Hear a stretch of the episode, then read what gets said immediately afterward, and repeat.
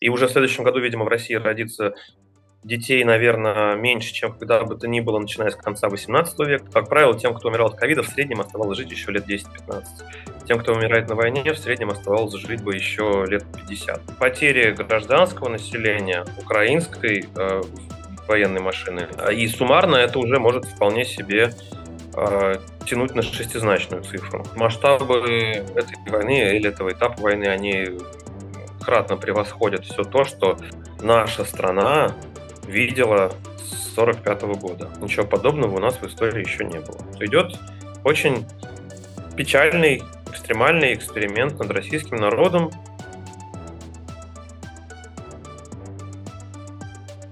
Эпидемия ковида, война, иммиграция, экономические последствия войны обязательно отразятся и уже отражаются на российской демографии. Как понять, сколько людей погибло, что будет с рождаемостью, чего нам ждать в будущем от демографии в Украине и в России? Это подкаст «Что нового?». Меня зовут Надежда Юрова, и сегодня мы поговорим с независимым демографом Алексеем Ракшой. Алексей, здравствуйте. Здравствуйте. Расскажите для начала, чем вы как исследователь занимаетесь с начала войны? Ну, собственно говоря, основные мои занятия мало изменились. Я стал пристальнее следить за различными телеграм-каналами, какими-то информационными сливами, для того, чтобы попытаться оценить какие-то наши реальные потери, а не только российские, но и украинские. Но это занятие, скажем так, малопродуктивное – оценки сильно отличаются, и как это применить э, к демографии, пока непонятно.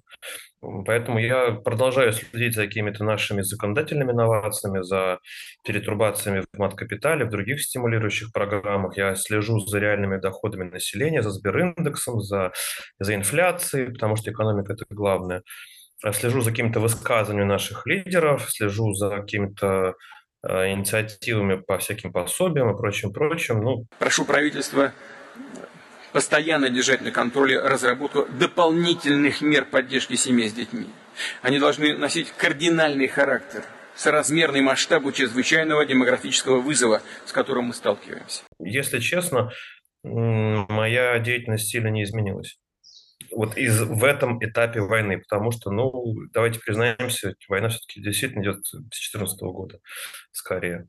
Только и масштабы ее были на, на порядке, на несколько порядков меньше. Давайте поговорим про то, попытаемся, по крайней мере, оценить, потому что понятно, что сложно очень с подсчетами, но все же, как э, на демографии отразилась война, которая началась новой волной сильнейшей 24 февраля. Вот прям по пунктам, если это можно.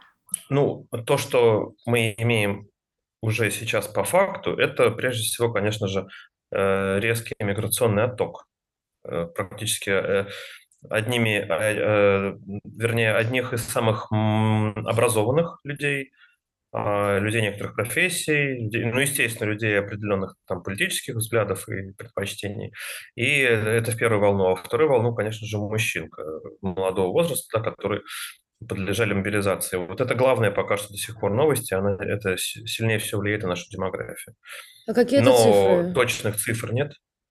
Точных цифр нет, но по моей оценке а, с 24 февраля никак не меньше, чем, наверное, 350 тысяч человек составил отрицательный дополнительный отток наших граждан за рубеж. Но это нижняя оценка граница, наверное, я сейчас начинаю склоняться к цифрам там больше, чем 400, там может быть 450 тысяч накопленным током за вот эти две большие волны. Но цифры, которые я вам сначала назвал, да, это все-таки выезды наших граждан, вернее, выезды нашего постоянного населения. А каким образом война повлияла на а, количество иностранцев у нас в стране, подавляющее большинство из которых из стран СНГ, особенно Средней Азии, это тоже большой вопрос. Видимо, усилился их отток не только в связи с самой по себе войной, но и в связи с проблемами в строительстве, в связи с экономическим спадом, с одной стороны. С другой стороны, из-за укрепления рубля мог увеличиться их приток. Вот какой фактор э, главный? Э, наверное, все-таки первый. За экономику зацепимся чуть-чуть поподробнее. Расскажите, э, как вы уже упоминали, как падение экономики российской отразится на демографии? По моим исследованиям, рождаемость вторых и третьих детей очень э, сильно, тесно связано с динамикой реальных располагаемых денежных доходов населения годом ранее. Вопрос, как оценивать падение доходов населения, верить ли в этом отношении Росстату. Я стараюсь э, априори никому не верить, я пытаюсь как-то проверить информацию. Проверить эту информацию либо невозможно, либо у меня не хватает все-таки компетенции, хотя я по первому образованию экономист, но данных недостаточно. Потребительские паттерны изменились. Россияне стали экономить, расходы по Сбериндексу у нас упали в среднем процентов на 9, прям резко начиная с э, середины марта, и остаются там внизу. Э, только они начали подниматься, ну, падение по сравнению с прошлым годом стало меньше, там, 7%, 6%. Тут мобилизация, да, еще в очередной раз напрягла наших людей. Но, видимо, этот провал в расходах длится, длился недолго. Но в целом, наверное, я для своих расчетов беру падение доходов населения ну, процентов на 6-7, на как я считаю. А, и вот, соответственно, процент на 7 я ожидаю падения рождаемости вторых и третьих детей только, только из-за этого фактора. По поводу эм, безработицы, безработица очень низкая. В России продолжается сохраняется на низком уровне, да, э, отчасти потому, что большой отток населения, да, трудоспособного, э, высококвалифицированных специалистов. Друзья, из-за давления властей в марте 2022 года «Новая газета» приостановила свою работу. Часть из нас уехала в Ригу. Так появилась «Новая газета Европа». Если вы хотите поддержать нашу работу, подписывайтесь на рублевые донаты в Бусте. Даже несколько сотен рублей в месяц от вас значительно нам помогут. Переходите по первой ссылке в описании и подписывайтесь на один из наших тарифов. Поддержите нашу работу. Мы работаем для вас и благодаря вам. А насколько это большие цифры в сравнении с э, предыдущими разами, когда падала рождаемость, например? Ну, она у нас э, очень долго росла. Э, дно было в 99 году, последнее дно, а пик был в 2015 в начале 16 первой половины 16 года. И благодаря маткапиталу, прежде всего, и вообще общему улучшению жизни, рождаемость на одну женщину в России очень сильно выросла было, по-моему, 1,157 на женщину, что являлось по тем временам чуть ли не самым плохим показателем в мире, там, вторым, третьим или четвертым с конца списка всех стран. Но уже в, по итогам 2015 года, и тем более в первой половине 16 это было почти 1,8 на женщину. И это было одним из первых мест среди развитых, относительно богатых стран. А, такой достаточно впечатляющий путь, но Россия проделала его не впервые, э, потому что в конце 60-х рождаемость была на одну женщину одна из самых низких в мире. Потом в, к 87 году в результате введения декретных отпусков и антиалкогольной кампании э, рождаемость была 2,27 на женщину, то есть это было одно из первых мест, опять же, среди развитых стран по классификации ООН. Потом в 99 году одно из последних мест, как я уже сказал, видите, Россия вот в этом коридоре движется зигзагами от почти что худшего результата к почти что лучшему. Ну и сейчас, видимо, вот этот вот зигзаг вниз, он э, рискует с очень большой вероятностью продолжиться, и мы будем опускаться в табеле о Но по состоянию на и 21 и 22 год пока что рождаемость в России находится примерно на среднеевропейском уровне или на уровне среднем для, опять же, развитых стран по классификации ООН. Не связанные с.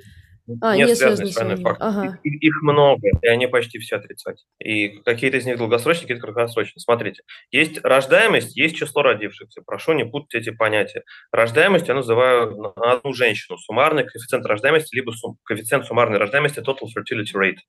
Сколько средних детей за всю жизнь родила бы одна женщина, если бы на протяжении всей ее, ее репродуктивной жизни рождаемость в каждом возрасте сохранялась бы такой же, как в отчетном году. Вот, это там у нас полтора ребенка на женщину, грубо говоря, было последние три года, 19, 20, 21. В этом году, видимо, будет 45. Вопрос. А, число родившихся почему сокращается? Потому что сокращается число этих женщин. Если принять, что у нас э, репродуктивный возраст основной это примерно с 19 до 38 лет, то число этих женщин последние годы сокращалось каждый год на 3%. Соответственно, и число родившихся, даже если рождаемость не меняется, должно сокращаться на 3%. Дальше сокращение будет замедляться, но накопленным итогом к 30 году еще снизится число женщин на 16-18%. А всего с 10 по 30 на 40%. Это эхо 90-х. То есть это насколько маленькие поколения конца 90-х, начала нулевых меньше, чем большие поколения второй половины 80-х годов. Вот, 40% – это число родившихся. Даже при, при сохранении рождаемости на одну женщину. То есть 3% в год, потом будет 2,5% в год, потом 2%, и замедление, и вот будет дно в 30 году. Это раз, все. Дальше, на одну женщину рождаемость. Перенос мат-капитала на первого ребенка в январе 2020 года. Сейчас понижает нам рождаемость. Других факторов я не вижу. В этом году рождаемость падает только из-за этого. Она падает в основном по вторым и немножечко по третьим детям. По первым детям она почти не падает. То есть какой-то крошечный, заметно только в микроскоп, прием, подъем рождаемости первых детей многократно компенсировался в отрицательную сторону падения рождаемости вторых детей, что я, собственно говоря, ожидал. Получилось даже хуже, чем я думал, и этот фактор будет дальше работать. И еще минус процента 3-4. Вот. Дальше, следующее. Программа 450 тысяч на ипотеку, семейная ипотека. Эти программы должны были закончиться 31 декабря 2022 года. Их должны были по-хорошему продлить примерно в середине прошлого года, чтобы был бесшовный, не было разрыва, чтобы была стабильность, и чтобы женщины, семьи знали, что их поддержат в случае чего там, ну, как-то помогут, да. В итоге их не продлили до самого последнего момента, да, 9 месяцев длится беременность, и ты еще и зачать ребенка мгновенно, ну, не, не, далеко не всегда получается. Но их не продлевали, не продлили, началась вот эта вот война или новый мощный этап этой кошмарной войны, и их вдруг внезапно продлили в, в июне, да, за 7 месяцев до окончания до предполагаемого. Понятно, что за 7 месяцев невозможно зачать родить ребенка. Жду большой провал рождаемости в январе-феврале только из-за этого. А ведь, между прочим, программа 450 тысяч на ипотеку дала нам примерно, ну, по моим расчетам, около 70-80 тысяч третьих и последующих детей, которых бы никогда бы не родилось, если бы не эта программа. Для сравнения, мат-капитал с 7 года дал примерно 2,5 миллиона вторых и последующих детей, которых бы никогда не родилось, если бы не мат-капитал. Э, то есть эти две программы самые эффективные в России до сих пор. Ну так вот, значит, в январе-феврале мы имеем еще дополнительный спад. Я думаю, что по третьим детям ну, процентов на 5-10 только из-за этой программы, а то и больше. Из-за того, что ее вовремя не продлили. Значит, рождаемость это будет еще минус 2-3%. Даже, потому, даже из-за того, что ее возобновили вдруг в июне, рождаемость обратно сильно уже не вернется, доверие подорвано, как это уже было с мат-капиталом. Был уже такой случай неоднократно. Когда продлевали в последний момент, рождаемость рушилась потому что непонятно, чего ожидать. Неопределенность очень, очень пагубно влияет на рождаемость. Сюда же идет э, психологическое влияние начала, собственно говоря, войны и отъезд, ну, по оценкам Юлии Флоринской, порядка 150 тысяч человек за границу. Одним, одних, э, одних из самых э, высококвалифицированных, образованных и состоятельных людей, собственно говоря. Да? Дальше у нас идет э, вот эта вот стабильность уже на более низком уровне, да, и дальше уже мобилизация. Октябрь, да, когда еще примерно 300 тысяч мужчин призвали, а еще примерно тысяч, э, столько же, наверное, или даже больше, 400, э, уехало за границу, да, то есть это примерно до 4% всех мужчин в возрасте 20-35. Соответственно, еще на сколько-то процентов в июле следующего года еще дальше провалится рождаемость. Мы, мы имеем очень внушительный итог. Если мы все вот эти вот цифры не сложим, а перемножим, получим что число родившихся в следующем году должно сократиться ну, никак не меньше, чем на 10%, а может быть и на 15%. Это будет огромный спад. И уже в следующем году, видимо, в России родится детей, наверное, меньше, чем когда бы то ни было, начиная с конца 18 века, а в 24-м еще меньше. Но это, опять же, это не уникально. Во многих европейских странах сейчас рождается детей меньше, чем когда-либо за несколько веков в том числе. А, но вот так вот внезапно мы не ожидали такого, прогноз такого не предусматривал. На одну женщину рождаемость тоже будет падать, перспективы нерадужные. Люди, даже если себя сами не признаются, и даже если а, об этом читать, не думать, все равно чувствуют, что, что, мягко говоря, что-то пошло не так, наверное, и это будет, конечно, негативно сказываться на рождаемости. Вот. Это что касается рождаемости, да, ну а смертность что, ковид почти закончился, последняя волна в августе, в сентябре была совсем легкой, видимо, избыточная смертность составила какие-то прошу прощения за цинизм, но по меркам ковида российского крошечные 20 тысяч человек, что сопоставимо с военными потерями. И э, сейчас волна ковида на минимуме. Вроде бы начинается рост, но судя по логике, следующая волна должна быть либо еще легче, либо не тяжелее, потому что вирус эволюционирует. Друзья, перед тем, как продолжить интервью, я хочу попросить вас подписаться на наш канал. Аналитика показывает, что 75% зрителей слушают или смотрят нас без подписки. Из-за этого YouTube понижает нас в поиске. YouTube жесток, но мы верим, что вы нет. Подпишитесь на наш канал, чтобы неподцензурную информацию э, услышать и увидеть могли как можно больше людей. Спасибо. Скажите, а вообще можно сравнивать жертв войны и жертв пандемии? Вот вы сейчас попытались это сделать количественно, а в целом, насколько это верно? Можно, если мы умножаем число жертв войны, именно боевых действий, на 4 на 5. Объясню почему. Потому что, как правило, тем, кто умирал от ковида, в среднем оставалось жить еще лет 10-15. Тем, кто умирает на войне, в среднем оставалось жить бы еще лет 50. Потому что, как правило, умирают молодые люди.